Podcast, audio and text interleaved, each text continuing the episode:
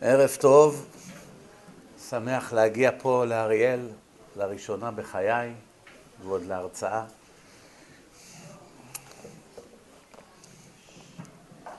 ראינו אתמול בפרשה, אחת המצוות, יש מעל חמישים מצוות בפרשת קדושים, מעל חמישים מצוות. אחד החיובים בתורה, אחד החיובים קודם כל הקדוש ברוך הוא בא בדרישה לכל יהודי באשר הוא, לא משנה בין הוא גדול בתורה, בין בפחות, קדושים תהיו כי קדוש אני.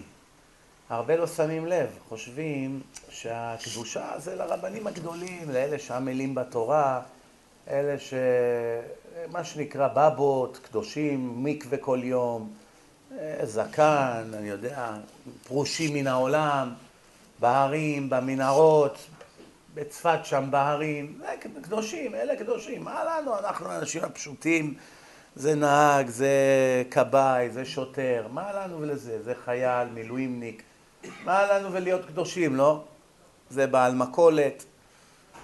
הבעיה שאנשים צריכים לפרש את התורה בדיוק כמו שצריך לפרש אותה, לא כמו שנוח. והחיוב של הקדוש ברוך הוא הוא מבלי יוצא מן הכלל לכל היהודים, לכל הדורות. התורה היא לכל הדורות, עד סוף כל הזמנים. קדושים תהיו כי קדוש אני. מה זה, מה זה קדושים? אחת הטעויות זה שאנשים מפרשים את המילה קדוש כאחד שעושה פרצופים, או שיש לו איזה זקן ארוך, או, או פאות, או שמתלבש בצורה מסוימת, או שהולך פעמיים ביום למקווה, או מסלסל בפאותיו, או קורא תהילים כל היום, או שעושה סיגופים, תעניות, גלגולי שלג. אז אומרים, זה קדוש, זה אדם קדוש, זה לא בן אדם רגיל, זה לא כמו כל העם. שאר העם הם לא ככה. זה קדוש. מה עושה אותו קדוש? הגלביה שלו. מה עושה קדוש? הכיפה שלו. מה עושה אותו קדוש? הזקן. הרבה פעמים באו אליי אנשים, אמרו לי, כבוד הרב, היה לו זקן כזה. אז אני אומר להם, ראיתם את ההודים בהודו, איזה זקנים יש להם? כולם משתחווים לפרה. מה הזקן אומר בכלל? מה זה אומר? יש בניו יורק סיקים, סיקים, סיק. מתלבשים גלביות לבנות ותרבושים לבנים, דומה לתרבות של הבן איש חי. והם העובדי אלילים הכי בזויים שיש בכדור הארץ. מה זה אומר עכשיו? תראה, אם היית רואה אחד כזה פה עכשיו, היית מביא אותו לירושלים, עשרות אנשים היו עומדים בתור לברכה. והיו יודעים שזה הודי, עובד אלילים.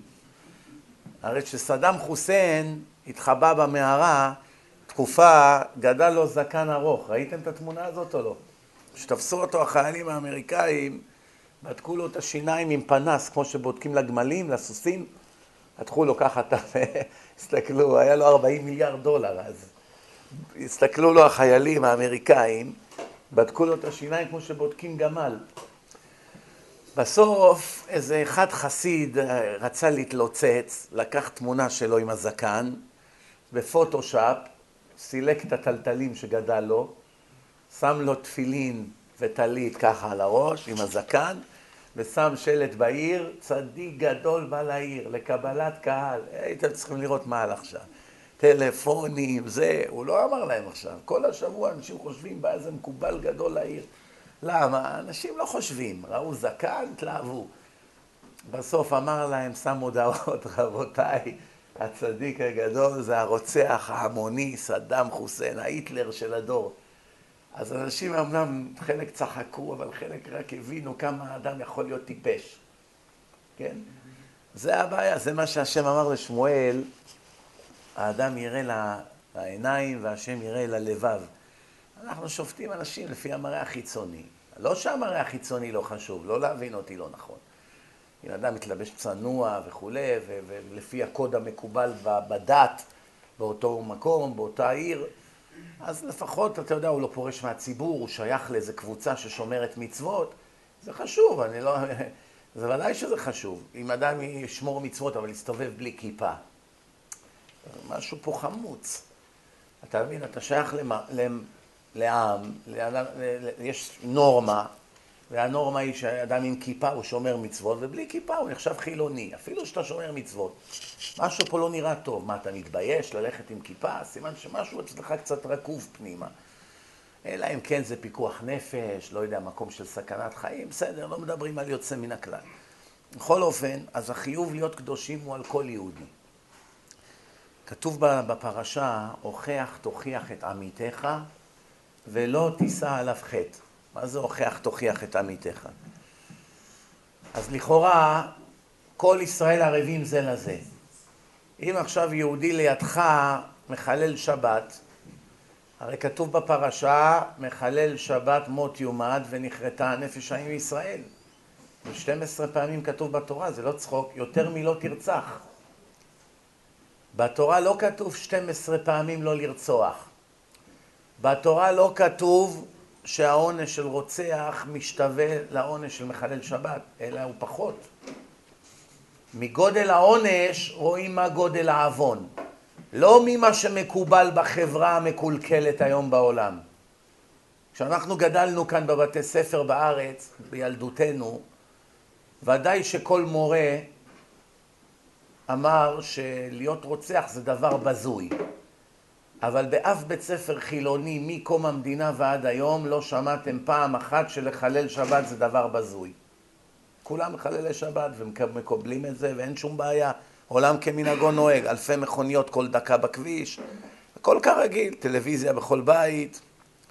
כל בן אדם בכל פעם שהוא מחלל שבת זה עבירה יותר חמורה מלקחת בן אדם ולירות לו בראש מבחינת השם. רק מה, לך תגיד את זה עכשיו לחילונים.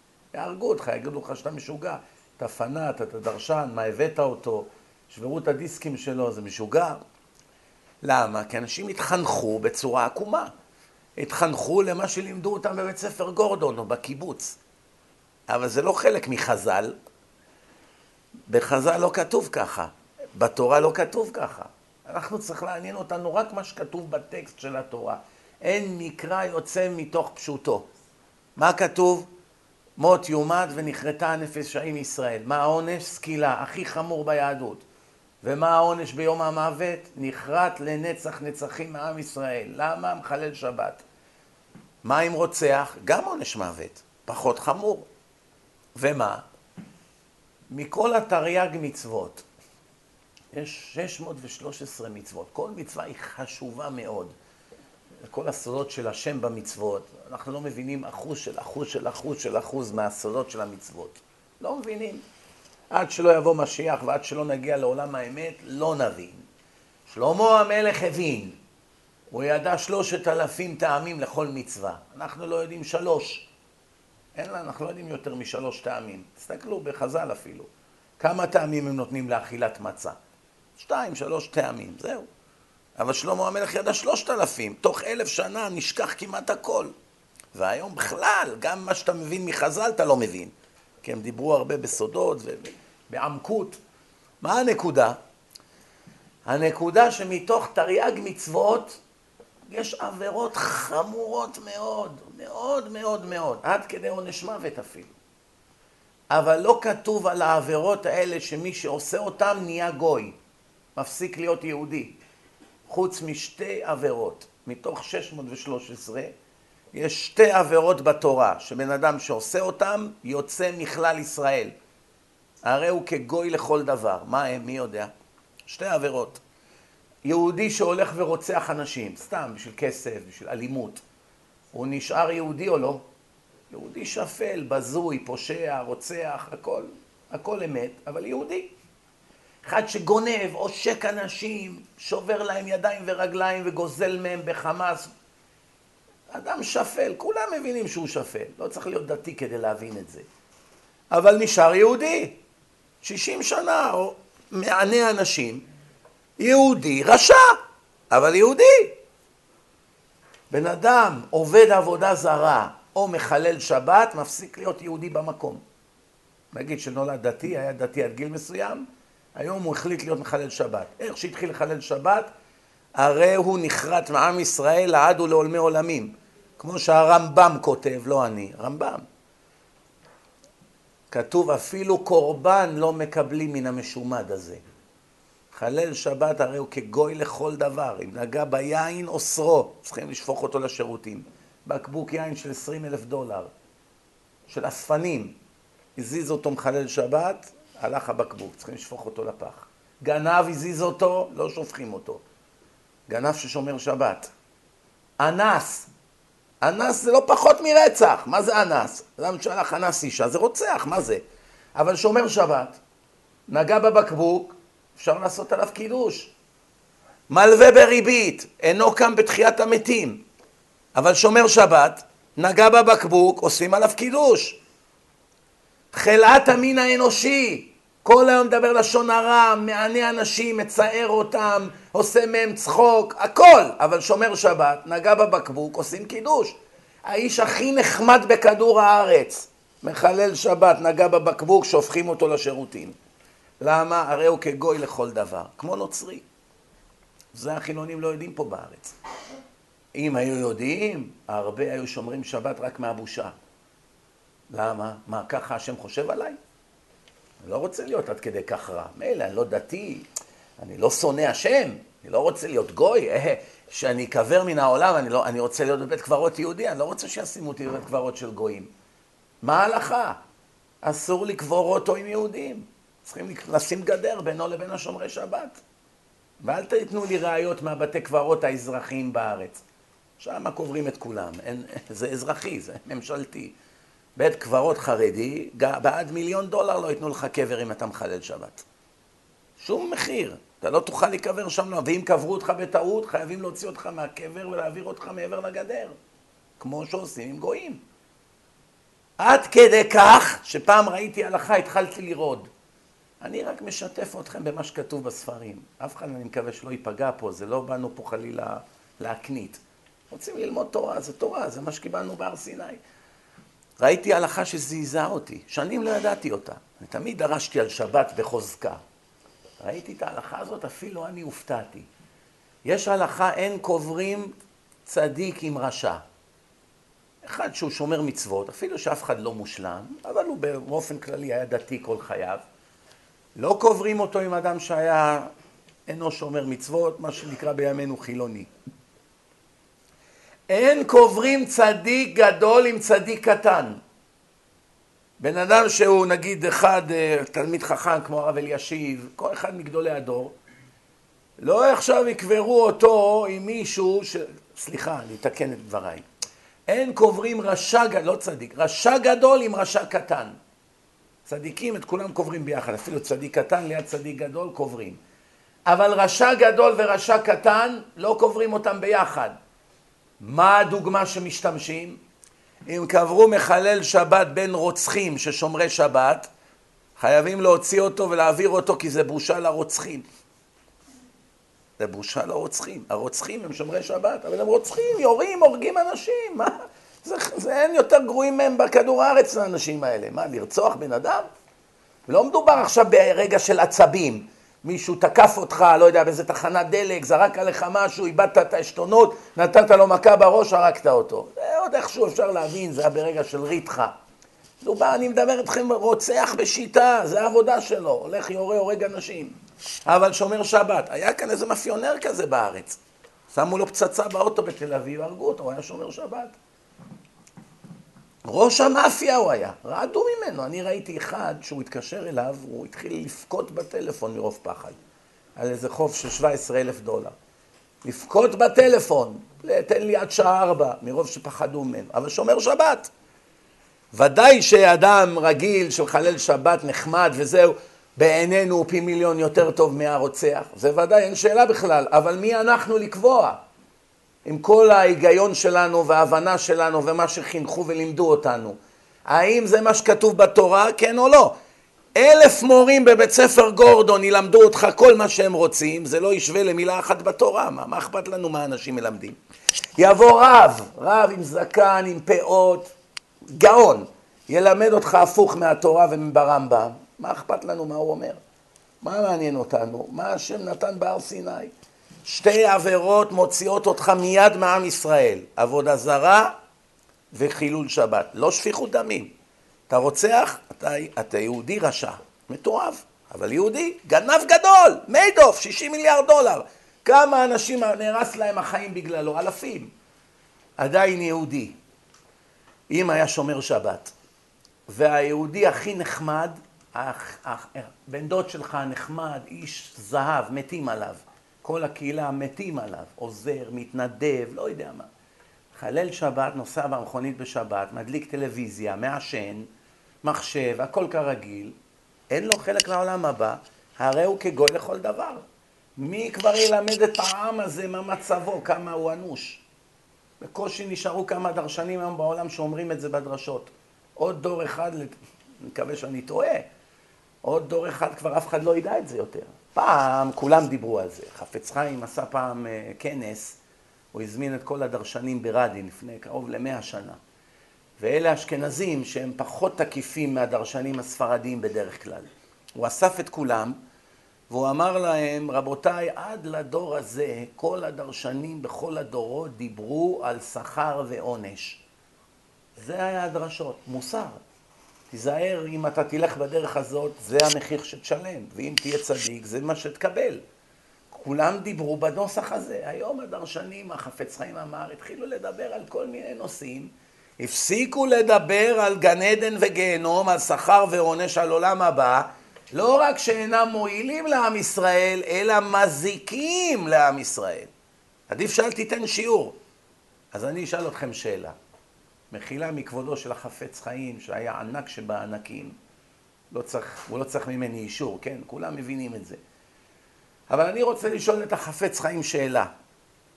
מילא לא מועילים, נגיד שבא איזה אחד פרווה, מדבר, מספר קצת סיפורים, אגדות, ואנשים נהנים מהשיעור וקצת צוחקים וכולי, והלך הביתה, ואף אחד לא התקדם בדת. כולם איך שבאו ככה הלכו. זה החילוני נשאר חילוני, זה המסורתי נשאר מסורתי, זה הדתי לייט נשאר דתי לייט, זה היה חרדי נשאר אותו רמה, כולם נכנסו, יצאו כמו שבאו. אז במה הוא הזיק? תגיד שהוא לא הועיל. תגיד לרבנים, רבותיי, מי שלא מדבר חזק, לא מועיל. בסדר. אבל למה אתה אומר מזיק? מי יכול להסביר לי למה מזיק? אני אתן לכם משל, תבינו. אדם אחד שדיברתי איתו הרבה הרבה לשמור שבת, הוא כבר היה בגיל 60, קרוב ל-60, קשה להתחיל לשמור שבת בגיל כזה שכל החיים חיללת, אבל איכשהו הוא התחיל להתקדם. לאט לאט הוא מתקדם. אבל כל הזמן הוא היה בוויכוחים איתי, לשיטתו אני הייתי יותר מדי פנאט, הוא לא יודע שמה שאני מלמד זה לא אפילו אחוז ממה שצריכים לעשות. אין מקל יותר ממני בעולם. כל מה שאני רק יכול להקל לאלה ששואלים אותי, ישר אני מקל להם. אבל לא בדברים של חיים ומוות ונצח נצחים. מה, אני אקל לך לחלל שבת? אתה רוצה שאני ארצח אותך לנצח? תן לך הוראות לא נכונות ואתה תחלל שבת ותאבד את העולם הבא שלך ותגיד, העיקר הרב שלי עיקל לי. יש דברים שאפשר להקל, יש דברים שזה מבחינת ייהרג ולא יעבור. כל פעם היה לי איתו ויכוחים, אתה מגזים, זה לא כזה חמור, לא חייבים. יום אחד הוא הלך לשבת חתן אצל הרב אורי זוהר, שהוא אחד מהדרשנים המזכי הרבים הגדולים בדור, שהיה, כולם מכירים את הסיפור שלו, היה כוכב קולנוע לשעבר וכולי. חזר בתשובה אמיתית, וכבר איזה 40 שנה יושב ולומד, בן אדם רציני, תשובה אמיתית, לא בלוף. ובשבת חתן של הבת שלך, לא בדיוק יש לך זמן עכשיו להתחיל לדבר עם כל אחד שנראה חצי חילוני. אתה עכשיו בשמחה של הבת שלך, מה, אתה תתחיל לתת דרשות? בואי נא, אתה, למה יש לך כיפה כזאת קטנה? למה אתה אין לך כיפה? למה אתה בלי ציצית? מה, אני עכשיו חתונה של הבת שלי, שבת חתן. אומר לי אותו בן אדם, אתה רואה שאתה מגזים? אמר לו, מה, למה אני מגזים? הנה, ישבתי כל השבת ליד הרב אורי זוהר, והוא הרי מתלבש כמו חילוני, וככה כיפה בקושי הוא שם, מוריד, שם, ולא אמר לי מילה. לא דיבר איתי כלום. אתה רואה שזה לא כזה חמור? שימו לב מה קרה פה. בן אדם שקוע בחתונה של הבת שלו בשמחה, הוא כל לילה הולך דורש, מחזיר אנשים לתשובה. עכשיו תן לך שבת, אתה אוכל בסעודה, תן חמש דקות מנוחה.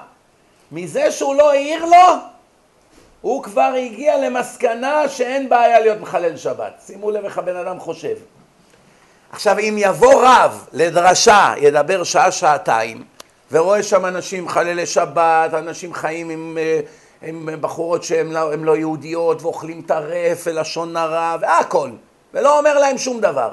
רק מספר להם קצת סיפורים, זה ככה היה, וזה חתם סופר, ואברהם אבינו, ושרה, ורחל, שום דבר. מה אנשים מיד מבינים? אם זה היה חמור, הוא לא היה אומר לי על הג'ינסים החורים שאני מתלבש כמו גוי? הוא היה אומר לי, נכון? מזה שהוא לא אומר לי כלום, סימן שזה לא נורא. מזה שהוא רואה שאני הולך בלי כיפה ולא אומר לי כלום, כנראה שזה לא נורא. מזה שהוא רואה אותי בא לבית הכנסת בשבת עם מכונית, מחנה על המדרכה ונכנס, עם הפלאפון בחגורה, והוא נותן לי עלייה לתורה ולא אומר לי מילה על זה שאני עושה עבירה כזו חמורה, כנראה שזה לא כל כך חמור. גם שכבר בא דרשן ואומר את האמת על מחלל שבת, מה הוא מבין? זה סתם מגזים. הוא סתם ממציא. הנה, הרב ההוא היה ולא אמר לי כלום, ראה אותי בשבת עם טלפון. אני פעם הייתי באיזה מקום מסוים, התארחתי שם לשבת, שבתון, אלף איש בבית הכנסת בניו יורק. בתפילת מנחה פתאום הגיע איזה בחור עם ג'קט אור, אופנוע, אופנוע ספורט, קסדה, חונה, לא במחנה בלוק שניים מהבית כנסת, כן? חונה בדלת של בית הכנסת, שתי דלתות גדולות ככה כמו פה, האופנוע על המדרכה עם הקסדה, תולה אותה, נכנס עם ג'קט אור וג'ינס והטלפון פה בחגורה. לתוך בית הכנסת, נכנס, והרב שם רץ אליו כמו לבן, ראיתם איך לבן רץ לאליעזר? רץ אליו, בוא בוא, מהר, על יד שלישי במנחה. אני ראיתי ככה, איך אומרים, הדם שלי התחיל לבעבע, באתי אליו מהר בשקט, אני אומר לו, כבודו, מחילה, זה נגד ההלכה. בן אדם כזה אפילו לא מחביא את זה שהוא מחלל שבת, נכנס עם עוד טוב שלא עלה עם האופנוע ליד הספר תורה גם, שלא יצטרך ללכת כמה צעדים. איך אתה נותן לו עלייה? מילא אתה נותן לו פתיחת ההיכל, להוציא ספר תורה, זה מותר, לא כתוב שאסור. אבל עלייה כתוב מפורש שאסור, מה אתה נותן לו עלייה? מה הוא אומר לי? אה, פה לא מקפידים על זה. טוב, מה, אני עכשיו אעשה מחלוקת בבית הכנסת? זה בית כנסת שלו, לא שלי. טוב, אמרתי, אני את שלי עשיתי, מחיתי, הוא לא שומע, בסדר, הלכתי, ישבתי. לא עברה דקה. אלף איש בבית הכנסת, שבת מנחה ראווה דרעבין, זה, השבוע, זה, השע, זה השעה הכי חשובה בשבוע. לא נענה אליהו אלא במנחה. לפי הקבלה, השעה האחרונה של שבת זה השעה הכי חשובה בשבת, בשבוע, סליחה. לא עברה דקה, בזמן שהבעל קורא, קורא בתורה ואלף איש בבית הכנסת, הטלפון שלו התחיל לצלצל בשירים של מוזיקת ראפ של שחורים, של אמריקה, כל מילה שנייה, אני לא צריך לספר לכם את הקללות שלהם וזה. ומה זה חזק? איזה אנשים בלי שכל. הטלפון שלו מצלצל, כל השכונה שומעים. באמצע עלייה לתורה בשבת, ועכשיו ההוא מרוב לחץ עושה ככה, מחפש את הטלפון, ולא, ולא נסגר. 20-30 שניות, הטלפון צלצל ואני רואה הרב עומד לקבל התקף לב. הקדוש ברוך הוא עשה לו את זה, שיבין, מה זאת אומרת פה לא מקפידים פה? מה זה פה, מפעל הפיס? מה זה פה, נוער העובד והלומד? זה בית כנסת פה. בית כנסת צריכים לשמור על ההלכה, זה בית השם, מה זה פה? לא מקפידים פה. תאר לך עכשיו באים נשים כמו חוף הים, נכנסות לבית הכנסת. אומרים לרב, למה אתה לא אומר כלום? אה, מה אני עכשיו אגיד? לא מקפידים על זה פה. כבוד הרב, הספר תורה חסר בו מילים, לא מקפידים. לא נהגנו. טוב, נחזור לעניין. אז למה מזיקים? הסיבה שמזיקים בגלל... יש כאן ארבע כיסאות, כן. עוד אפשר לשבת. עוד מעט אוזלים הכרטיסים.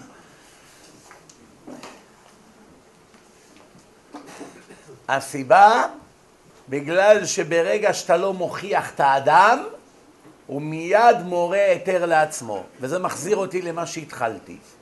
בפרשה אתמול קראנו בבית הכנסת, הוכח תוכיח את עמיתך ולא תישא עליו חטא. מה הפירוש?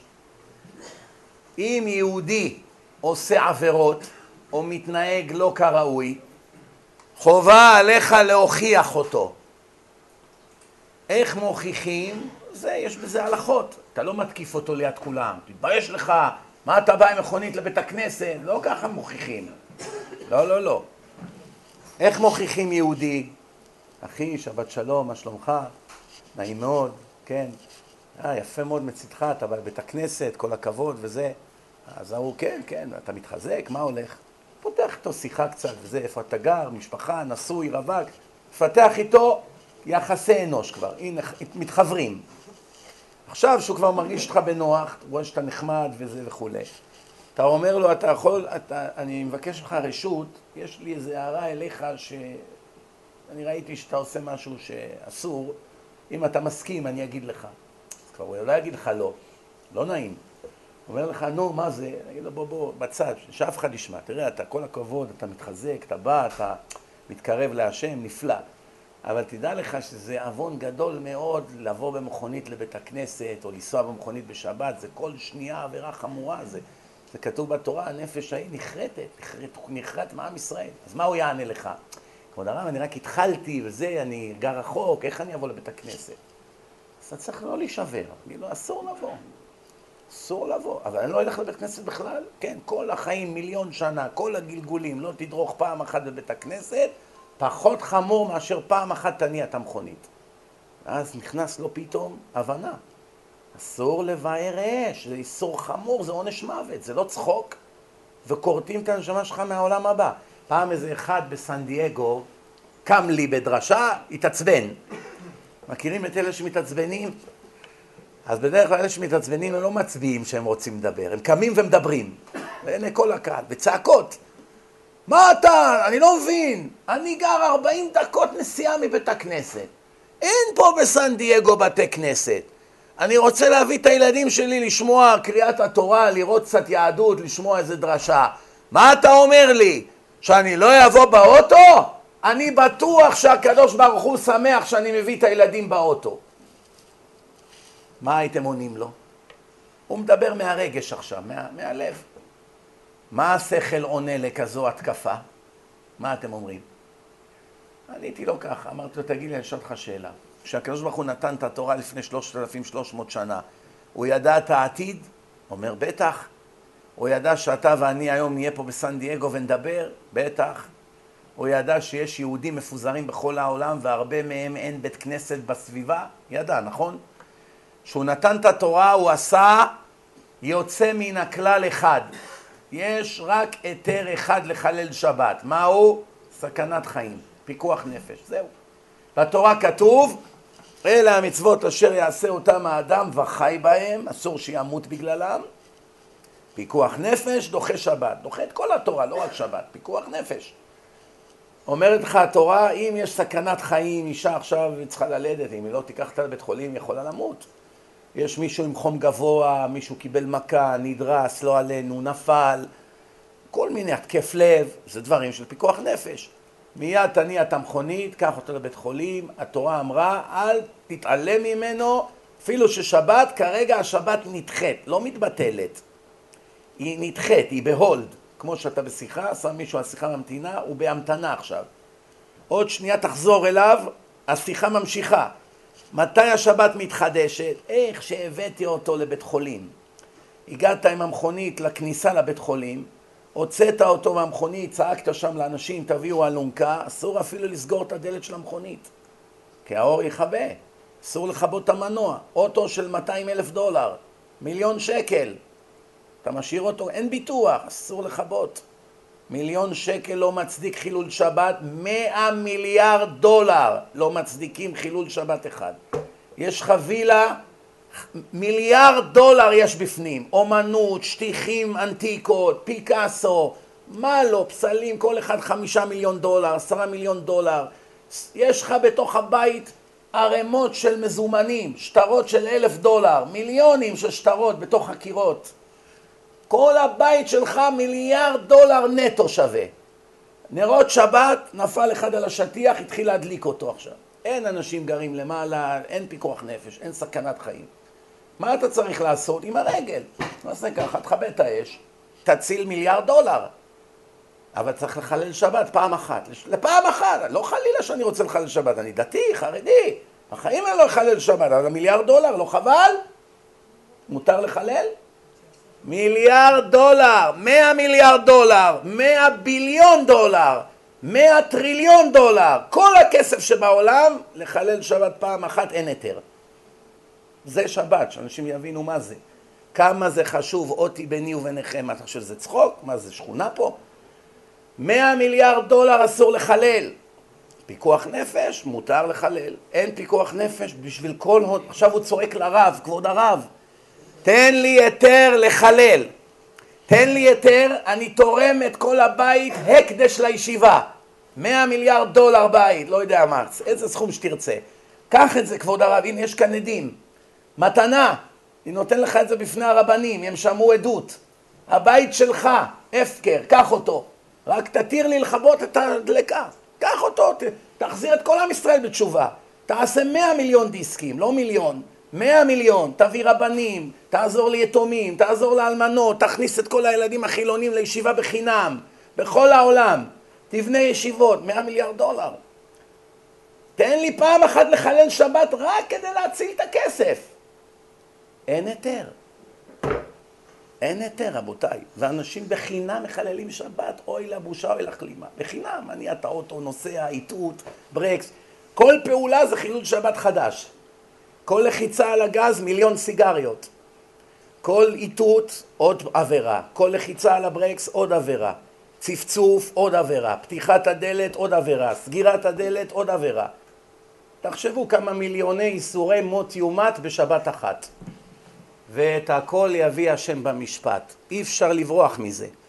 אלא אם כן עשית תשובה בחייך. יש אחד אמר לי, טוב, אני צעיר, כרגע קשה לי לשמור שבת. יום אחד אני מבטיח שאני אשמור, אני עכשיו הבנתי כמה זה חמור. א', מי אמר לך שתחי עוד דקה? ב', נגיד שבגיל 30, 40, 50, 60, 70, חזרת בתשובה. אתה כבר לא מחלל שבת. איך אומרים? סחבת עוד 50 שנה בחילולי שבת ולא מתת. הנה, חזרת בתשובה. נכנסת לישיבה, גיל 60, עזבת את השטויות, התחלת לשבת ללמוד גמרא, זקן, פאות, ציצית, כיפה, הרבה צדקות אתה נותן, ואתה כבר לא מחלל יותר שבת. ולא רק זה, אתה מתפלל כל יום, אנא השם, אשמנו, בגדנו, גזלנו, חיללנו שבתות, ובבחיות, ומה זה תשובה? אה, תשובה מושלמת. עדיין הפסדת בגדול. מי ישלם לך על שישים שבת, שמירת שבת שהפסדת? זה אי אפשר להחזיר. אתה רק יכול אולי להינצל מן העונש אם תעשה תשובה אמיתית. וגם מי שמחלל שבת לעולם לא יכול לחזור בתשובה ללא קבלת איסורים. כי זה איסור כרת. כל אחד משלושים ושישה עבירות בתורה שהעונש עליהם הוא כרת, שאתה מחזיר, שאתה יום אחד חוזר בתשובה, אתה לא יכול להפסיק לעשות את העבירות, להתחיל לשמור את המצווה, ובזה זה נגמר. מה פתאום? אתה חייב לקבל סבל, איסורים, על כל הפעמים שעשית את האיסור הזה, שזה איסור כרת. לכן, גם אם אנשים פה אומרים, תראה, אני לעת עתה לא שומר שבת. אני גם יודע שצריך, אבל לא כרגע. כשאני אמצא אישה דתייה, כבוד הרב, אז יהיה לי קל לשמור שבת. זה כמו איזה אחד שהולך הורג אנשים, אומרים לו, תפסיק. כשאני אתחתן, יהיה לי יישוב הדת, אז אני כבר לא אצטרך להרוג. אומרים, לא, אתה לא יכול לחכות עד שתתחתן, אתה עכשיו צריך להפסיק. אל תגזים, אתה פנאט. אמרתי לכם, העונש של מחלל שבת יותר גרוע מהעונש של להרוג אנשים, זה לא צחוק. פעם אמרתי לאיזה אחד ספר, ספר, כל פעם שהוא חותך צער, זה איסור דאורייתא. אסור לחתוך דבר מגידולו, לא עצים, לא פרחים, לא שתילים, לא פירות, לא שיער, לא ציפורניים, כל דבר שיונק ממשהו, אסור לנתק אותו. כל פעם שהוא חותך, הנה עכשיו יש לו ספר עם המסרק, חילול שבת חדש, סקילה, עוד לחיצה, עוד סקילה, עוד לחיצה, עוד סקילה, ככה כל היום. כמה הוא מרוויח? 100 דולר ביום במספרה. עובד עשר שעות, הגב שלו נשבר, הברכיים שלו כבר גמורות. אמרתי לו, אני לא מבין, בשביל מאה דולר אתה מוכן לקבל מאה פעמים סקילה בשעה? בוא אני אתן לך אותה עבודה בעשרים אלף דולר, למה מאה דולר? והרבה פחות סקילות תקבל. אומר לי, למה? אמרתי לו, אני יש לי רשימה של אנשים רעים, שצריך לבאר אותם מן העולם. אני אתן לך את הרשימה שלהם ואני אגיד לך איפה הם, שאתה יכול ללכת, אני אתן לך אקדח, הכל. אתה תלך, טק, ירייה, 20 אלף דולר מזומן. כל אחד מהרשימה שתחסל, אתה בא אליי, מראה לי תמונה, 20 אלף דולר. אני די, כבוד הרב, מה אתה עושה ממני צחוק עכשיו? אני אומר לו, לא, אני ממש רציני. ממש ממש רציני. לא חבל, אתה מקבל 500 פעמים סקילה ביום בשביל 100 דולר. תבוא אליי, רק סקילה אחת, ותקבל 20 אלף דולר. עסקה הרבה יותר טובה, לא? מה, אתה באמת, זה כזה חמור? בטח. אני אומר לך מה שכתוב בתורה. אל תפעיל את ההיגיון שלך, עזוב את ההיגיון שלך, עזוב מה חינכו אותך פה, שכח מזה, תנקה את זה.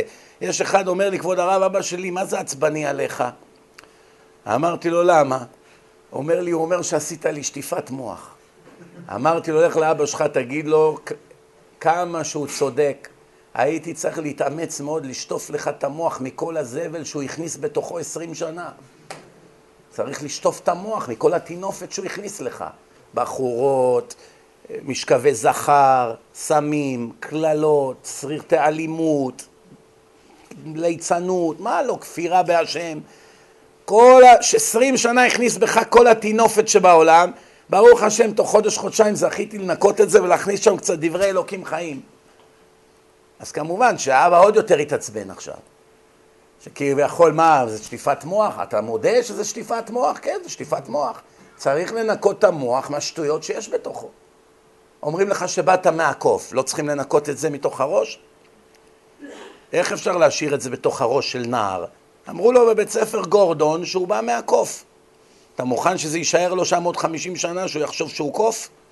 מישהו צריך לנקות את זה ולהכניס לו את מה שכתוב בספר בראשית, שהשם ברא את האדם עפר מן האדמה והיפח באפיו נשמת חיים, ויהי האדם לנפש חיה. או, מחקנו את השטויות, הכנסנו משהו שיבין, שהוא יבין סוף סוף שהוא נשמה, חלק אלוה ממעל. חיובי או שלילי? ודאי חיובי, רק לא כולם מבינים את זה. טוב, נחזור לעניין. איך מוכיחים בן אדם, אסור לבייש אותו, לא ליד אנשים, לא בקול רם, וגם, האם יש חובה להוכיח כל יהודי שאתה רואה? מה אתם אומרים? אם הייתה חובת הוכחה להוכיח כל יהודי שרואים, לא היינו יכולים לבוא לבית הכנסת בכלל בשבת. היינו צריכים לעמוד בכבישים, סליחה אדוני, איפה אתה הולך? שבת. לא זז. זוז, תן לנסוע. לא זז, תהרוג אותי. לא זז. מה אתה נוסע באוטו בשבת? היינו צריכים לעמוד ברחובות, כל אחד היה מקבל מכות, אגרופים, כל הארץ היה מכות. למה? איך אתם נוסעים בשבת? כמובן שזה לא החיוב, נכון? אף אחד לא עושה את זה. מה החיוב? מי יודע? כתוב בתורה, הוכיח, הוכח תוכיח את עמיתך. מה פירוש המילה עמיתך? מה זה הוכח תוכיח את עמיתך? יש פעמים בתורה כתוב אחיך, יש פעמים כתוב בתורה רעך, יש פעמים כתוב בתורה עמיתך. מה המילים האלה? למה זה כתוב בצורה כזאת?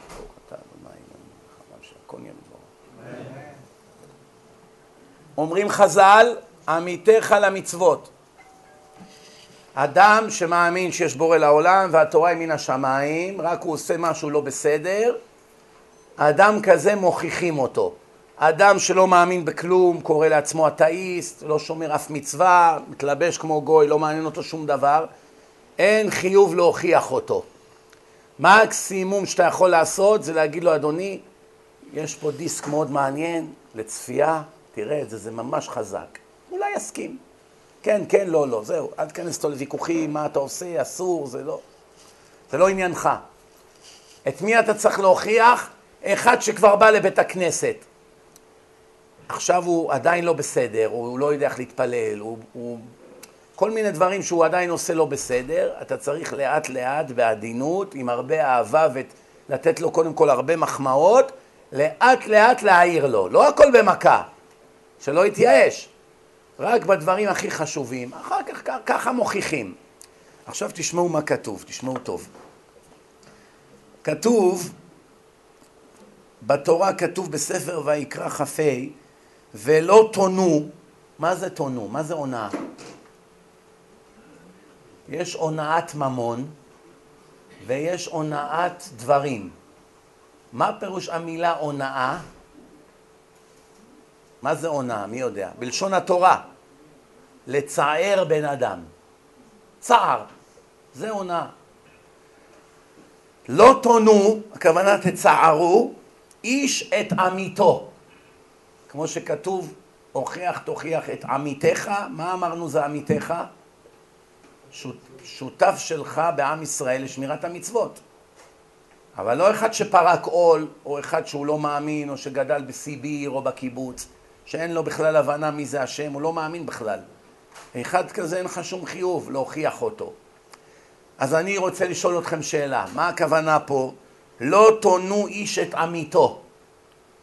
אל תצערו איש את אחיו כל עוד אחיך זה שאתה בא לצייר אותו הוא שומר מצוות. משמע אם הוא חילוני מותר לצייר אותו? הרי אמרנו קודם, עמיתך זה רק אחד שהוא עמיתך, עמיתך למצוות. אותו אתה צריך לדבר איתו מוסר, שיחזור בתשובה, אם הוא עושה משהו לא בסדר. אבל אם הוא פרק עול, אין לך שום חיוב להוכיח אותו. פה כתוב, אם הוא עמיתך למצוות, אל תצייר אותו. משמע אם הוא לא שומר מצוות בכלל, כלום, אתאיסט גמור, מותר לצייר אותו. מה אתם אומרים? בואו אני אקרא לכם מה כתוב. הגמרא במסכת בבא מציע עמוד נ"ט, שם זה המקור, אתם יכולים לראות את זה בפנים. היא מדברת על הפסוק הזה. לא תונו איש את עמיתו אם שאיתך בתורה ובמצוות אל תצערו בדברים. מי שיחד איתך שומר תורה ומצוות, אחד מהבית הכנסת, אחד מהישיבה, אחד מהקהילה, אבל שומר מצוות, מושלם אין מושלם, כולם יש להם בעיות, אבל אחד שמוחזק לשומר מצוות, חגים הוא שומר, שבת הוא שומר, הולך עם כיפה, כן? אומרת הגמרא, אם עם זה שאיתך בתורה ובמצוות, אל תצערו בדברים. ואשר לא שט ליבו אל דבר השם, אחד שמצפצף על הקדוש ברוך הוא בהנהגות שלו וביום יום, לא אכפת לו מכלום, מה אתם אומרים הדין איתו? ואשר לא שט ליבו אל דבר השם, מותר להחלימו במעלליו ולהודיע תועבותיו ולשפוך בוז עליו, לא להתחנף לרשע. איזה צדיק אתה, כל הכבוד. תרמת כיסא לבית הכנסת, וואו. לא, לא, לא. זה לא מה שכתוב. רבותיי, אני רק קורא לכם מה כתוב, לא לשכוח. אני לא מביע את דעתי פה בכלל, כלום. הורים תכף נדבר. ועוד אמרו, עוד גמרא, מסכת יומא פ"ו, מפרסמים את החנפים. מה זה חנפים, אתם יודעים? לא מתחנפים, חנפים. מה זה חנפים? זה אדם שהוא רשע ומשחק אותה צדיק כלפי חוץ. גידל זקן, פאות, כיפה ככה של בבא, מתלבש לבן בשבת, מכירים את אלה? הוא חושב שהוא בבגדד. הוא בא ככה וזה, ואז אה, יש לו כל מיני סגולות, קטורת, זה. בסוף אתה בא לביזנס שלו, כל כולו רמאי, שקרן, מוכר מזויף, מוכר גנוב. שלא לדבר אלה גם עם הכיפות וזה, סוחרי סמים גם ראיתי. מוכרים סמים לילדים בישיבה. קורא לעצמו דתי, כן, רוצח, קורא לעצמו דתי. אז ברגע שעכשיו אתה יודע על אדם שמוחזק לדתי בעיני הציבור, דתי, חרדי, העיקר שומר מצוות, ואתה יודע עליו שהוא פושע בסתר, מצווה לפרסם אותו או מצווה לחפות עליו? אני קורא לכם, שימו לב. מפרסמים את החנפים, בסוגריים, שהם רשעים ומראים עצמם כצדיקים, ובני אדם למדים ממעשיו, שסבורים עליו שהוא צדיק. אומרים, מה, מה, הוא עשרים שנה דתי, מה, הוא לא יודע? הוא דיבר לשון הרע בפומבי. הוא יודע. מי אמר לך שהוא יודע? אולי זה סתם מידות רעות. אז מה, אז מה אם הוא דתי? הוא יש לו מידות רעות, הוא עושה עבירות חמורות. ועוד, כשבאים עליו פורענויות, ביום שהקדוש ברוך הוא ינחית עליו כמה מכות, או שייקח לו את כל הכסף, או לא עלינו איזה מחלה קשה, מה יגידו כל הציבור? איפה הצדק? איפה הקדוש ברוך הוא? הנה הצדיק הזה שעשה ככה ועשה ככה ובנה ככה, תראה איך הוא גומר בבית חולים, לך תראה אותו. אתה אומר לי להיות דתי? אתה רואה שאין צדק? עכשיו, אתה ידעת כל השנים שהוא רמאי, הוא לא דתי, הוא סתם רמאי, או שהוא נואף, או שהוא גנב, או שהוא מחלל שבת בסתר, או שהוא עושה הונאות לאנשים. אתה ידעת את זה לאורך כל השנים, אבל אתה מחפה על זה, ואז יום אחד שהקדוש ברוך הוא מנחית עליו מכה, אנשים נחלשים. אומרים, אין צדק. מה, הנה את הצדיק הזה, השם ככה הרג? מה, ראית איך הוא מת בתאונה? אתה אומר לי להיות צדיק? הנה, תראה את הצדיק הזה. תראה את ההוא איזה רשע, הוא כבר בן 90. ותראה את ההוא, זה הצדיק, ראית איך הוא מת? אז מה כולם אומרים? אין דין, אין דיין, אין השם, אולי יש השם אבל הוא הלך לישון, בוודאי ובוודאי הוא לא מה שכתוב, עין רואה ואוזן שומעת וכל מעשיך בספר נכתבים, somehow כל זה זה לא בתוקף. ככה אומרים אנשים. מה רואים מכאן? זה לא כל כך פשוט. א', אסור להתחנף לרשעים. רבותיי, רשעים זה לא אנשים רעים. רשעים זה אנשים שאינם שומרים מצוות במזיד. זו ההגדרה של המילה רשע, לא, לא לטעות. בשפה העברית המודרנית של אליעזר בן יהודה, המילה רשע פירושו רע. אכזר, תקיף, אלים, זה נקרא רשע. ככה מלמדים בבתי ספר פה את הילדים, זה לא נכון. בלשון התורה, רשע יכול להיות אדם עם הלב הכי טוב בעולם. לב זהב, דבש. הוא רואה אחד סובל, הוא מיד מתחיל לבכות. הוא רואה אלמנה, הוא מיד מתנדב ללכת לתת לה אוכל לשבת. בן אדם ישר, הגון, מנומס, רואה זקן, ישר הוא קם, בוא אדוני, שב.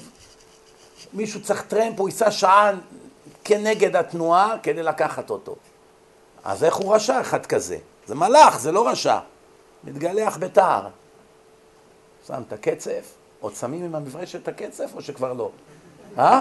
אין לי יותר את המברשות של פעם. יש את המברשות האלה? היה ספרי היום. אה, אוקיי, בסדר. ברוך השם, כבר שכחנו מזה. ככה הוא שם ספרי, כל הפנים שלו סנטה קלאוס, זקן לבן, ובא עם התער, חותך את השורשים של הזקן עם תער, יתרו בו, אולי הוא לא ידע, אולי הוא בור ועם הארץ, יתרו בו פעם אחת. אמרו לו, משה, אסור להתגלח בתער. עזוב אותי, אתם פנאטים אתם. וממשיך, מרגע זה הוא מוגדר בעיני השם כרשע. אפילו שהוא הבן אדם הכי נחמד בכדור הארץ. יש לו הרבה זכויות, הוא עושה מצוות, הוא תורם, הוא מכבד אנשים, הוא מנומס, בסדר. גם הרשעים הכי גדולים יש בהם מעלות. מה? כתוב רשעים שבישראל מלאים מצוות כרימון. זאת אומרת, הם עושים מצוות, זה לא שלא עושים, עדיין הוא מוגדר לרשע. לעומת זאת, יכול להיות אדם צדיק, והלב שלו לא מי יודע מה טוב. למשל, הוא רואה תאונה, הוא לא בוכה, כמו הרשע. הרשע ראה תאונה, מישהו נפצע, הוא בוכה. הצדיק ראה, לא בוכה. הרשע ראה אלמנה צריכה כסף לשבת, רץ נתן פי עשר יותר מהצדיק. אבל הוא עדיין צדיק, והוא זה שנתן פי עשר, הוא עדיין רשע. למה? הצדיק לא יתגלח בחיים בתער, הוא לא יחלל שבת, הוא לא יאכל טרף, הוא לא יערבב חלב עם בשר, הוא לא יכניס את הילדים שלו בבית ספר חילוני. יש לו קווים אדומים לפי מה שכתוב בתורה. מבחינת הלב שלו, בכלל לא בטוח שהוא בן אדם טוב. אם תשאל אותו, תגיד, למה אתה שומר שבת? בגלל שאתה אוהב ומכבד את השם? הוא יגיד, לא. אני מפחד להיכרת בעולם הנצח וללכת לגיהנום למיליון שנה. אני אוהב את עצמי, לא אוהב את השם. מודה, דוגרי. מפחד מהעונש, מה? אני בן אדם חכם, טמבל אני לא. לאהוב את השם, אני לא מת עליו. אבל מה, אני רואה כתוב 12 פעמים בתורה, מחלל שרת מות יומת ונכרתה הנפש ההיא מישראל, לא רוצה לשאת בתוצאות. כמה אנשים מבינינו לא גונבים בגלל שיש משטרה, לא בגלל שהשם אמר אסור. כמה אנשים מבינינו לא הורגים כי נשב 20 שנה בבית סוהר לפחות. אבל אם היו נותנים לך פס מהמוסד, מהשב"כ, אתה, יש לך עד עשרה אנשים לחסל, חופשי. הנה, קח כרטיס, כל פעם שאתה מחסל לך, תכתוב את השם, עד עשר שמות, אין עונש. רוב האנשים היו מנצלים את העשר האלה. גרושתו, אבא של אשתו, אימא של אשתו, הבוס שלו לשעבר, השכן המעצבן, איזה שמאלני שעצבן אותו. לא? יש אחד, הוא היה מופיע בכרטיסים של כל האנשים בארץ. כל... אחד מהעשר, בטוח הוא היה שם. מי זה, אתם יודעים? אני אתן לכם רמז. השם שלו מתחיל באלף והשם משפחה בבית. טיבי? זה לא מתחיל בבית. נתקדם הלאה. לא, הוא, הוא לא גוי, הוא יהודי. לפחות ככה הוא טוען. טוב, נתקדם הלאה.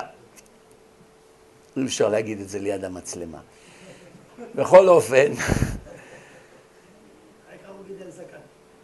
בכל אופן, בכל אופן, שימו לב כמה דברים מאוד מעניינים. יוצא מכאן שמה שכתוב לא לצער אף אחד זה אלה ששומרים מצוות. מה כתוב ואהבת לרעך כמוך? מה זה רעך? שוב רעך למצוות. איך אפשר לאהוב חבר שלי מבית הכנסת עם כל האהבה שיש לי אליו? אני יכול לאהוב אותו כמו שאני אוהב את עצמי? כמובן. אין פה שום בכלל הווה אמינא כזאת. אם אתה טוען שאתה מסוגל לאהוב עוד אדם בעולם כמו שאתה אוהב את עצמך, אז אני אתן לכם משל ותבין שזה לא נכון. למשל, אדם אומר, אני, כתוב בתורה שאני צריך לאהוב את השכנים, את החברים, כמו שאני אוהב את עצמי. אני אוהב את כולם כמו שאני אוהב את עצמי. מתי הוא ידע שהוא מדבר שטויות? יום אחד הוא בא לבניין, איפה שהוא גר, הוא רואה משטרה, סגרו את הרחוב, מכבי אש, אמבולנס. אומר, מה זה, מה הולך פה? אומרים, ילד נפל מקומה שלישית, לא עלינו, ומת. מה? עכשיו הוא גר קומה שלישית, וזה הצד של המרפסת שלו. יש שתי דירות, הוא והשכן.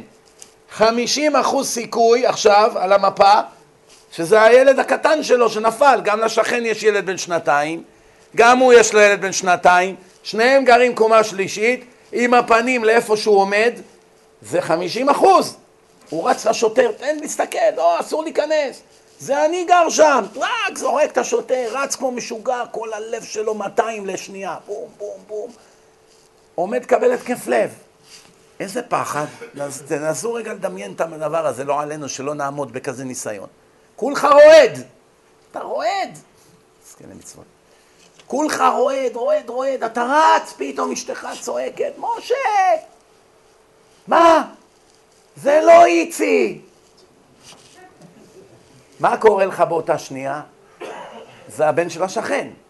אתה מתיישב על הרצפה, מתחיל לבכות מאושר, שתבח שמו, וואו, כמה אני חייב לך, אני ממחר מניח תפילין, מבטיח, אה, השתבח שמך לעד, אני עושה סעודת הודיה, וואו, איזה גדול אתה, יצאת איתי גבר. למה אתה כזה שמח, צבוע שכמוך? הרי אמרת שאתה אוהב כל אחד מישראל כמו שאתה אוהב את עצמך, לא?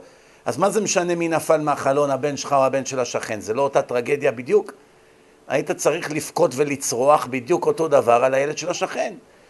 אלא מה? ודאי שכואב לך על הילד של השכן. ודאי שעכשיו תתאושש מזה שזה לא ילד שלך, אז אתה תהיה מאוד עצוב כמה שבועות או לא יודע מה. אבל תתפקד מחר בעסק, תפתח את החנות כרגיל, ותיסע במכונית, ואולי גם תשמע מוזיקה אחרי יום-יומיים. למה? סוף כל סוף, זה ילד של השכן, אין מה לעשות, זה העולם. מה, השם לא ידע שזה בלתי אפשרי לאהוב אדם אחר כמו שאני אוהב את עצמי? ודאי שידע. מה הפירוש של המילה ואהבת לרעך כמוך? אין בכלל שום חיוב לאהוב כל אדם כמו שאתה אוהב את עצמך. אומרת הגמרא, מאן דשנא עליך, אל תעשה לחברך. מה ששנואי שעושים לך, אתה לא אוהב שעושים לך כך וכך וכך, אל תעשה לאחרים. אתה לא אוהב שמדברים עליך לשון הרע, אל תדבר על אחרים. אתה לא אוהב שפוגעים לך בביזנס, אל תפגע לאחרים. אתה לא אוהב שנותנים לך מכות, אל תיתן מכות לאחרים. כל מה, ש... אתה לא אוהב שיושבים בכיסא שלך, אל תשב בכיסא של השני. כל מה שאתה שונא שעושים לך, תדאג לא לעשות לאחרים. אין לך חיוב לאהוב אותם כמו שאתה אוהב את עצמך, ודאי שלא. זה לא מציאותי, זה סתם דמיונות. אלא מה שהשנוא עליך, אל תעשה לאחרים. עכשיו, שאלת אותי מה עם הורים. אם ההורים שלך הם חילונים, אבל לא שונא השם, שונא דת, בכוונה. לא, הם רק לא, לא דתיים. אולי אפילו מנשקים את המזוזה, אולי אפילו, אתה יודע, מכבדים את הדת. העיקר לא מורדים בכוונה בהשם. עושים להכעיס, בכוונה שונאים דת, מקללים רבנים, מגדפים תורה. אם הם לא ברמה כזאת, פוסק הרב עובדיה, שאתה צריך לכבד אותם, אתה לא צריך לצאת מגדרך, אבל אסור לבזות אותם, ואסור להילחם בהם, ואסור להפריע להם, עזוב אותם לנפשם. לרוץ ולשרת אותם כמו מלכים, גם זה אינך חיוב. אבל אסור לך לפגוע בהם בכוונה, או לצייר אותם בכוונה, או לבייש אותם, או לבזות אותם, או לקלל אותם. עזוב אותם. אם ניסית להחזיר אותם בתשובה בעדינות, נתת להם כמה דיסקים ולא הלך, עזוב אותם. זה כבר לא בעיה שלך יותר. אתה יכול להתפלל ולהצטער על זה שהם יגמרו רע מאוד, זה כן. אבל אל תשתגע, אל תתחיל להשניא עליהם עוד יותר את הדת. הרבה אנשים חזרו בתשובה, לא היה להם טקט. הם נפלו חזק על ההורים שלהם. עכשיו, ההורים שלהם לא שמעו את העשרות שעות דרשות ודיסקים שהם שמעו. ההורים הם לא כלי קיבול. מיד ההורים אמרו, הילד שלי נהיה משוגע. מאיפה התחלת להיות ככה? מה זה עכשיו החוטים האלה? מה זה זה? מה אתה שם כיפה? איזה יפה היית? מה גידלת לי זקן? אוי לי! האבא שלו בוכה, מיואש מהחיים. למה? הוא לא שמע בחיים שיעורים, הוא לא מבין כלום. פתאום נראה לו שהבן שלו השתגע, טבעי לחלוטין. אז קודם כל, מי שמתחזק, שלא יגדל זקן אם הוא יודע שזה יפחית את ההורים שלו. זקן זה לא חיוב בכלל. שלא ישים כובע שחור אם אבא שלו נלחץ מזה או אימא שלו, זה רק ישניא את הדת עליהם עוד יותר. מה שחובה, חובה, אין ברירה. מה שתוספת, הידורים, החמרות, בשום פנים ואופן אסור לעשות. אם אתה נוסע לשבת למקום רחוק ואתה רוצה לעשות כמו כולם שם, זה כן, בלי שהם ידעו. תשים. ליד ההורים שלך כמה שפחות לעורר את ההתנגדות שלהם. להיראות נורמלי עד כמה שאפשר. למה? ביום שהם יראו שאתה עוד בסדר, נורמלי, ולא נהיית כמו אלה הפנאטים ברחובות, יהיה להם לב פתוח לשמוע קצת דת. אבל אם אתה תעשה דברים קיצוניים שבעיניהם נתפסים לכיעור, אם יש סיכוי שהם יחזרו בתשובה, אתה רצחת אותם במו ידיך. לכן צריך כל אחד להתייעץ עם הרב שלו, כבוד הרב, אני מתחזק מאוד, שמעתי הרבה דרשות. אני רוצה לעשות ככה, ואני רוצה לעשות ככה, ואני רוצה לעשות ככה, ואני רוצה לעזוב את הבית ספר ולעבור לישיבה, כל הדברים האלה שקורה לבעלי תשובה, לא לעשות שום דבר על דעת עצמך, אתה צריך לבוא לחכם, למישהו, הרב שלך או מי שהשפיע עליך לטובה, ולהתייעץ איתו על כל פעולה דרסטית. תתחיל לאכול כשר, אתה לא צריך לשאול את הרב, זה חיוב, אתה מבין, אסור לאכול יותר בשר טרף, אסור חלב ובשר, אסור כל הדברים האלה שהיית עושה עד עכשיו, זה אתה לא צריך רב, זה אתה מבין. לשמור שבת אתה לא צריך רב, אתה מבין שאתה חייב לשמור שבת, אתה לא יכול לנסוע במכונית יותר, כן? אבל יש דברים שהם הרבה חומרות. חצי ממה שהדתיים עושים זה לא מחויב בדין. כובע שחור לא מחויב בדין, להתלבש שחור לבן לא מחויב בדין, לגדל זקן ופאות לא מחויב בדין. זה דברים יפים, זה מחזק את האדם, זה מפריש את האדם מהציבור, מהחברה ששונא דת, זה עושה בין, בינך לבין העולם חומה, בין הצדיקות לבין הרשעות, זה כן, אבל לפעמים יוצא שכרך בהפסדך, לכן צריך שיקול דעת. שאלו את הרב אלישיב, אחד רב הורוביץ, אחד כתב ספר לבעלי תשובה, שאל את הרב אלישיב גדול הדור, כבוד הרב, מה להורות לבעלי תשובה חדשים? אמר לו, רק מה שחייבים מעיקר הדין. בכלל לא לדבר איתם על חומרות, כלום. רק מה שחייבים, שום חומרות. עוד עשר שנים לדבר איתם על חומרות. עכשיו, רק מה שחייבים. לא מנהגים, לא קבלה, כלום. מה שממש חייבים, על זה תשים דגש. למה? בן אדם הוא כלי קיבול לכך וכך, הוא לא יכול את כל העולם לקבל. אתה רוצה שבכלי קיבול ייכנסו דברים חשובים. אם יש לך כיס אחד, מכניסים אותך לחדר, יש שם יהלומים, זהב, כסף, ברונזה, אה, כל מיני דברים. אומרים לך, תמלא את הכיסים. כמה הכיסים כבר יכולים להכניס? עשרים אבנים, שלושים? מה תיקח עכשיו, מטבעות כסף? תיקח יהלומים, נכון? מה יותר חשוב? בוא נמלא את הכיסים קודם כל ביהלומים, זה הכי חשוב. בעוד עשר שנים, שכבר גמרתי עם היהלומים, אני אבוא למטבעות זהב ולמטבעות כסף. העיקר, קודם כל, בוא נתחיל עם היהלומים. היום בימינו יש סלט. לקח יהלום שניים, מיד מדברים איתו על דברים, שזה חומרות, תעשה ככה, ותיקון כזה, וש... צריכים, צריכים שיקול דעת. זמננו אוזל, אני עוד צריך היום לתת עוד דרשה ברמת גן. אז בואו רגע רק נסכם את הסוגיה הזאת.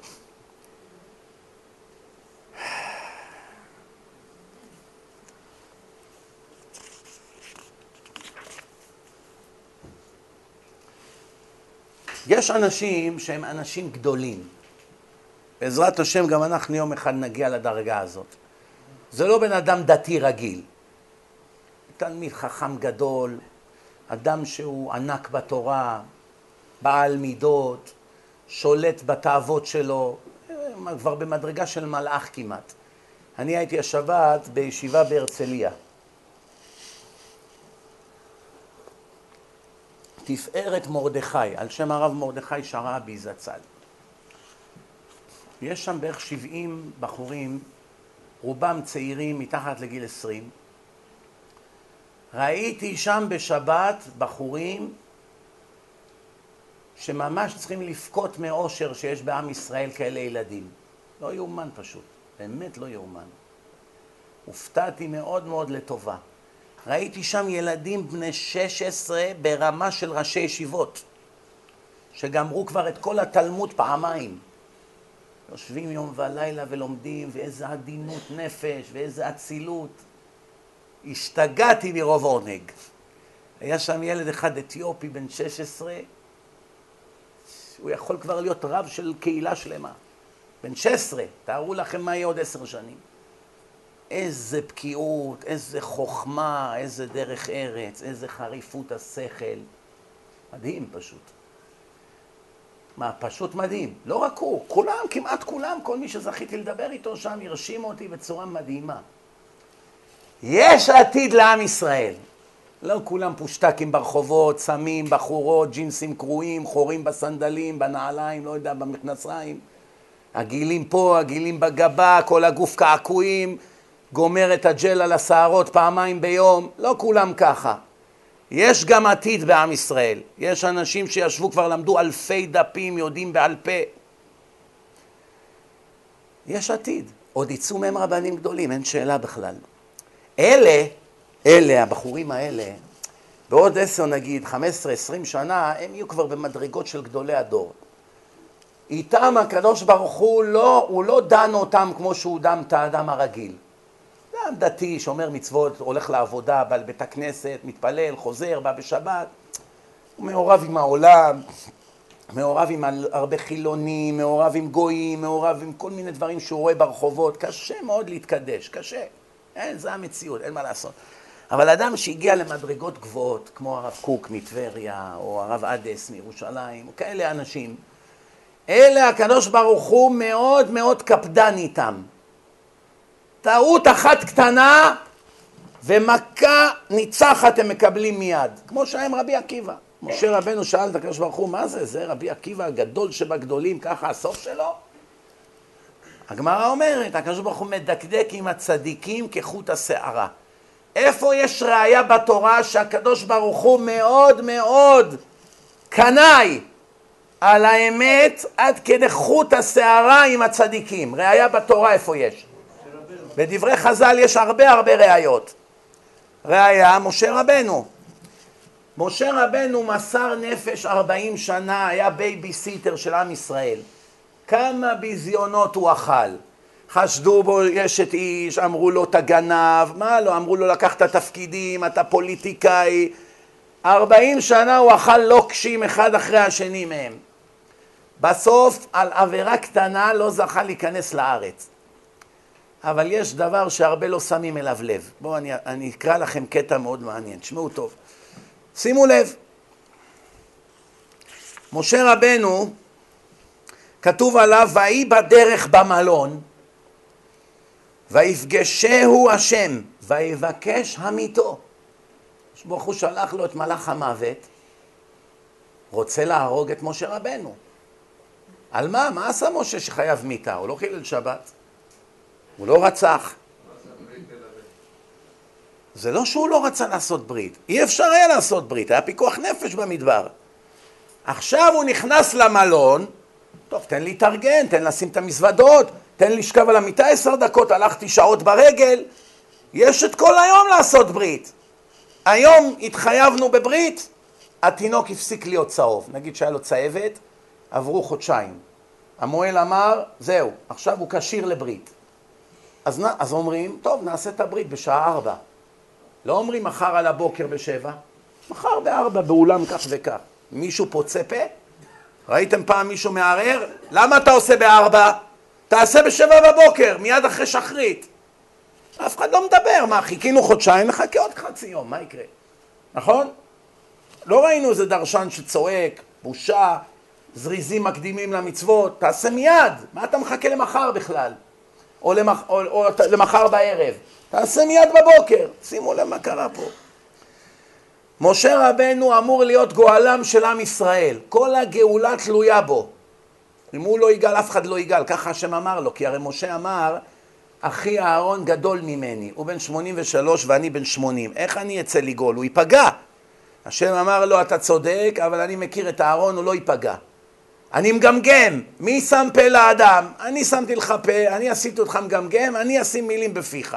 כל מה שמשה טען, השם ענה לו תשובה. משמע, מהתשובות של השם, משמע משה צדק בכל הטענות. משה צדק, ולכן השם היה צריך לענות לו. השם לא אמר לו, שתוק, איזה שטויות אתה מדבר. נתן לו תשובות הלכתיות. זאת אומרת, אם חלילה משה ימות, עם ישראל יהיה תקוע במצרים לנצח, לא תהיה תורה, לא יהיה עם ישראל, לא יהיה ארץ ישראל, לא יהיה בית המקדש, לא יהיה כלום. נטמע בין הגויים וגמרנו. אין יותר אברהם, יצחק, יעקב, איך אומרים? הלכנו לעזאזל לגמרי. למה? חלילה, משה נפטר. שימו לב עכשיו מה עומד לקרות פה. משה שנועד להיות גואלם של עם ישראל, עוד בטרם נולד חזו ההצטגננים של פרעה שעתיד להיוולד מושיעם של ישראל. זאת אומרת, כבר לפני שהוא בא לעולם זה היה הייעוד שלו. לא שהוא היה כל כך צדיק ועכשיו השם החליט. זה כבר היה לפני שהוא נולד. הוא בא לעולם על מנת לגאול את עם ישראל. זה כבר כתוב מפורש. זה גמרא במסכת סוטה עמוד י"ב.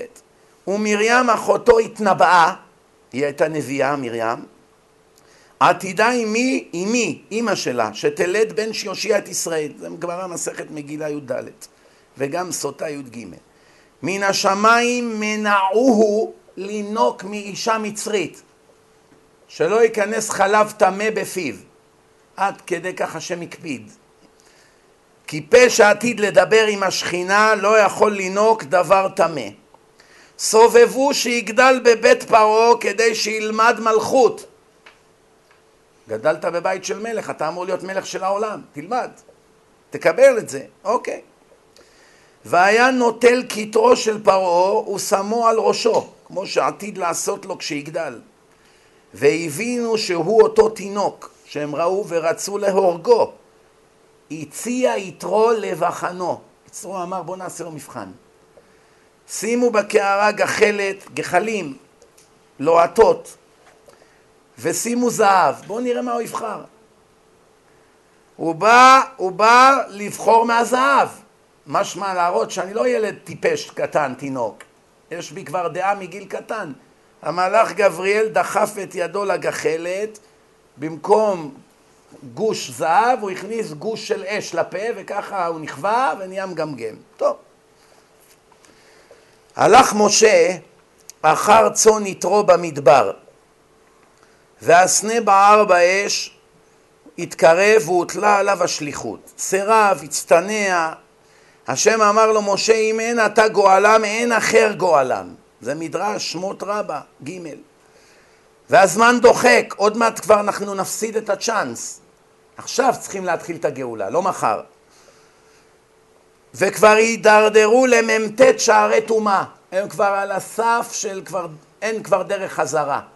אם תתמהמה עוד קצת, כן? ואם ייכנסו חלילה לשער החמישים לא תהיה להם תקומה לעולם. יטמעו כליל. קיבל רשות לחזור למניין, למדיין, לבקש רשות מיתרו. על מה הוא חושב עכשיו? על אבא של אשתו. מה? כי נשבע לו שלא ישוב למצרים ללא רשותו. הוא מצא שאשתו ילדה בן. אמר, אם אני עמול ואצא לדרך, סכנה היא, נטלה ממו. אמר, אני אקח אותם, אני אגיע למקום, אז אני אעשה ברית מילה. בדרך הגיעו למלון, ואז במקום למול מיד, התעסק במלון תחילה. סידר את המיטות, סידר לעצמו אוכל, את החדר, מה שהיה שם, כן? ולא היה זריז שמקדים למצוות. ולא נתלה למשה הצדיק עליה מלוא שעה. סך הכל שעה הוא התעכב, מיד השטן מבקש להמיתו. השם שולח את השטן. אלמלא נזדרזה אשתו ציפורה ולקחה צור, סלע חד, וכרתה את עורלת בנה, היה משה משלם בחייו. ותאמר כי חתן דמים אתה לי, על הבן שלה. אתה היית הגורם להיות שהחתן שלי עומד להירצח בגללך. היא אמרה לילד, כמעט אבא שלך מת בגללך. זה הכוונה חתן דמים. טוב, זה, זה קצת לא מובן פה, מה הולך פה? מה? מה זה עכשיו שהוא הלך, רצח מישהו, שאכל טרף, לא יודע מה, חילל שבת, גנב, עבד עבודה זרה, אז אני מבין למה השם כועס. מה קרה פה?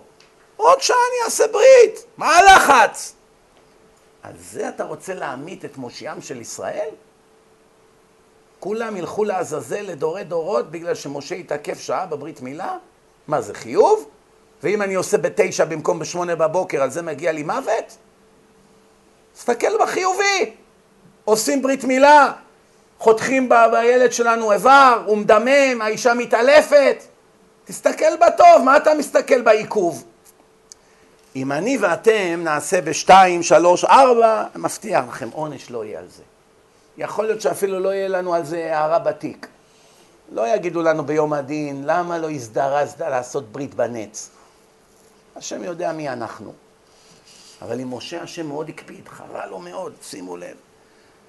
יש דין, כל היום כשר למילה, אלא שזריזים מקדימים למצוות. שומעים? הקדוש ברוך הוא מדקדק עם הצדיקים כחוט השערה, יבמות קכ"א. אז מילא, אתה רוצה לדקדק עם משה, תן לו עונש. אם תמית אותו, אתה ממית את כל עם ישראל איתו. שומעים? זו תוצאה הרת גורל. מוטב שהמושיע של ישראל ימות ותימנע הגאולה מאשר היא תתבצע על, על ידי מנהיג שמתרשל. אם אתה רשלן במצווה אחת, אתה כבר לא ראוי להנהיג. תראו מה מדובר פה, פחד מוות. זה מציאות, זה לא איזה עכשיו אה, צ'יזבט פה, כן? הגמרא ביומה אמרו שהעבירה הנוראה ביותר היא חילול השם, מכל העבירות. עד יום המוות אין לה כפרה. תיתן מיליארדים לצדקה, לא יתכפר. כל החיים שלך תצום, לא יתכפר. כל החיים תבכה, תעשה תשובה, תעשה וידויים, תלמד תורה, לא מתכפר החילול השם עד יום המוות. לא מתכפר, אין דרך לכפר. יש דרך אחת האמת, לעשות קידוש השם כנגד. עשית הרבה חילול השם, תקדש שם שמיים ברבים. היית שחקן קולנוע, מסתובב ערום, כל הארץ עושים בדיחות, צוחקים, ליצן, חילול השם נורא. בן של השם ככה מתנהג. חזרת בתשובה, נהיית דרשן, אתה מחזיר יהודים בתשובה, אתה מראה להם איך בן אדם יכול להשתנות מקצה לקצה. כל יום שאתה חי ונותן דוגמה, זה מוחק את השנים של החילול השם. אלה כנגד אלה, מידה כנגד מידה, כן. שואלת הגמרא, היא חידה מחילול השם. תנו לי דוגמה של חילול השם, שימו לב, טוב, טוב, טוב. אמר רב כגון אנא, אני, אני עושה חילול השם. אלה אנשים שכל אחד מהם היה מחיי מתים, לא לטעות, זה לא רבנים בדורנו. כל מי שמוזכר בתלמוד היה יכול להחזיר את הנשמה לגוף של המת. עד כדי כך הם היו גדולים בחוכמת הנסתר. אם אני קונה בשר מהטבח ואני לא משלם לו מיד, תרשום גרשון. מה הבעיה? אני בסוף משלם, מה? עד כיפור כבר הוא יקבל את הכסף. חילול השם. איציק, משה, אבי מהשכונה, אין בעיה, תשלם שבוע הבא. אתה רב, אתה ראש ישיבה. אל תגיד לו אני עוד מעט אחזור לשלם. מספיק שעובר לו בראש הרהור. תראה את הרבנים האלה. שבוע אני צריך לחכות עד שהוא בא לשלם לי, לוקח בשר עכשיו, בא שבוע הבא לתת. גם אם יש לרב את כל הסיבות המוצדקות שבעולם, לא קיבל משכורת מהישיבה, אין לו כסף לחג, קורה. אל תקנה בכלל בשר. או שתלך תלווה מאח, מישהו שאתה סומך עליו, שלא יהיה חילול השם, תקנה מה צריך, שבוע הבא תחזיר את ההלוואה, אבל אל תקנה ואל תשלם. למה? יגידו, תראה את הרבנים האלה. רב לא יכול לשבת לאכול עם הציבור באיזה סטקייה, לנגב איתם חומוס. למה? הוא ענב, מה יש? מיד הם, הוא מתבזה בעיניהם. זה חכם? זה... תאר לך עכשיו היית יושב עם חכם עובדיה באיזה חומוסייה, תן, תן את הפול. אתה יכול כבר לשמוע ממנו אחרי זה דברי תורה? אפילו שאתה יודע בשכל שהוא גדול עולם. ראית אותו מנגב חומוס, או מוריד את השיפוט ככה בצלחת, הוא כבר לא גדול בעיניך. אמת או שקר? זו האמת. אני היה לי מפקד בצבא, שמו אותי בטכני בחיפה. הוא היה המ"כ שלי, אלי דהן קראו לו. הוא אמור להיות בן חמישים היום. מעניין איפה הוא. לא יודע מה, אני והוא היה בינינו סיפור אהבה ממבט ראשון. לא מה שאתם חושבים. בקיצור, איך שבאתי לבסיס, היה בינינו קליק, נהיינו אחים. הוא המפקד שלי. הוא, הוא קובע אם אני הולך שבת הביתה, אם זה, אם מכניס אותי למעצר, אם אני אנקה שירותים, או אם אני אשב ואשחק איתו שיש בש. הוא קובע. הוא המפקד של כל הפלוגה, של כל המחלקה. לא יודע, אני והוא כמו אחים. עכשיו, כיוון שאנחנו כבר כאלה חברים, הוא לא נותן לי שום דבר בזוי לעשות. אתה תשאר פה, שש, אל תזוז, תשאר פה. בואי נא, שרבי, שירותים שם. ליאור, אתה מנקה שם. מזרחי, שב פה, אל תזוז. ככה, איך שכולם היו הולכים, היה מוציא את השש בש, היינו סוגרים במסגד, אני והוא קייטנה. עכשיו, שבתות, יש תורנויות. צריכים שתי שבתות להישאר, שבת שלישית יוצאים לחופשה. אני כל שבת הולך הביתה. אז אני, כיוון שאני הייתי מכיר לו טובה, הייתי מביא לו עוגיות, אוכל, פיתה עם חומוס, כל מיני דברים. הייתי בא יום ראשון לבסיס, מוציא סל כזה, פותחים שולחן. פעם אחת הוא היה צריך אותי. משהו חשוב. נתן לי פקודה ככה בעצבים, זלזלתי בו. לא עשיתי. מה הוא כבר יעשה לי? מה, אנחנו חברים. עצם זה שהממונה עליך נהיה יותר מדי חבר איתך, אין לך כבר דיסטנס איתו. בשעת קרב, אתה לא מת בשבילו. אה, זה, זה אחי, מה הוא יעשה? זה בן דוד שלי, זה, זה חברים, גדלנו בשכונה. מובן? לכן בן אדם צריך, לש... אם הוא במעמד שהוא נותן הוראות וזה, הוא צריך לדעת לשמור דיסטנס. אפילו שהוא ענב מטבעו והוא לא מרגיש שהוא שום דבר מיוחד. אפילו מלך, כתוב מלך, אסור לו שיתגאה. הוא צריך ללכת עם ספר תורה ביד לכל מקום וללמוד בו כל יום. למה? לבלתי רום לבבו מאחיו. שלרגע אחד הוא לא ירגיש, אני פה המלך והם כולם עבדים. אסור. אבל מלך, מי שיבזה מלך, יגיד לו, מי אתה בכלל? על המקום, עונש מוות. עונש מוות במקום, מורד במלכות. המלך נכנס והוא לא עומד, מורד במלכות, מבזה את המלך. שומעים? הרמב"ם אומר, יש דברים שהם בכלל חילול השם, הכוונה כלולים בחילול השם, שיעשה אותם אדם גדול בתורה ומפורסם בחסידות, דברים שהבריות מרננים אחריו. שומעים? אף על פי שאינם עבירות. זה לא עבירה. לאכול במסעדה זה עבירה אם זה גלת כשר? לא. אבל אנשים אומרים, אתה החכם של העיר, אתה יושב שם עם כולם? זה לא מכובד. הרי זה חילל את השם. שעיקר החומרה שאנשים למדים ממעשיו, או שחס וחלילה התורה נהפכת לקלה ביניהם, בעיניהם, ומזלזלים, ונמצא שם שמיים מתחלל. שומעים? והרי כתוב לנו בפרשה אתמול, לא תחללו את שם קודשי. לא לחלל את שם השם. מה זה לחלל? להפוך אותו לחול, מקודש לחול. נסיים התחלנו בקדושים תהיו כי קדוש אני, כל יהודי יש לו חיוב להיות קדוש. מה זה קדוש? זה לא זקן, זה לא פאות, זה לא גלביה, זה לא עשרים פעם במקווה ביום, זה לא תפילות עם פרצופים, מה זה קדוש? קדוש הכוונה מובדל, מובדל מן העמים. אתם חייבים להיות מובדלים משאר העולם. אל תקראו לעצמכם בשמות של הגויים, אל תתלבשו כמותם, אל תדברו כמותם, אל תלכו לאצטדיונים שלהם, לשבת איתם ביחד, אכילה.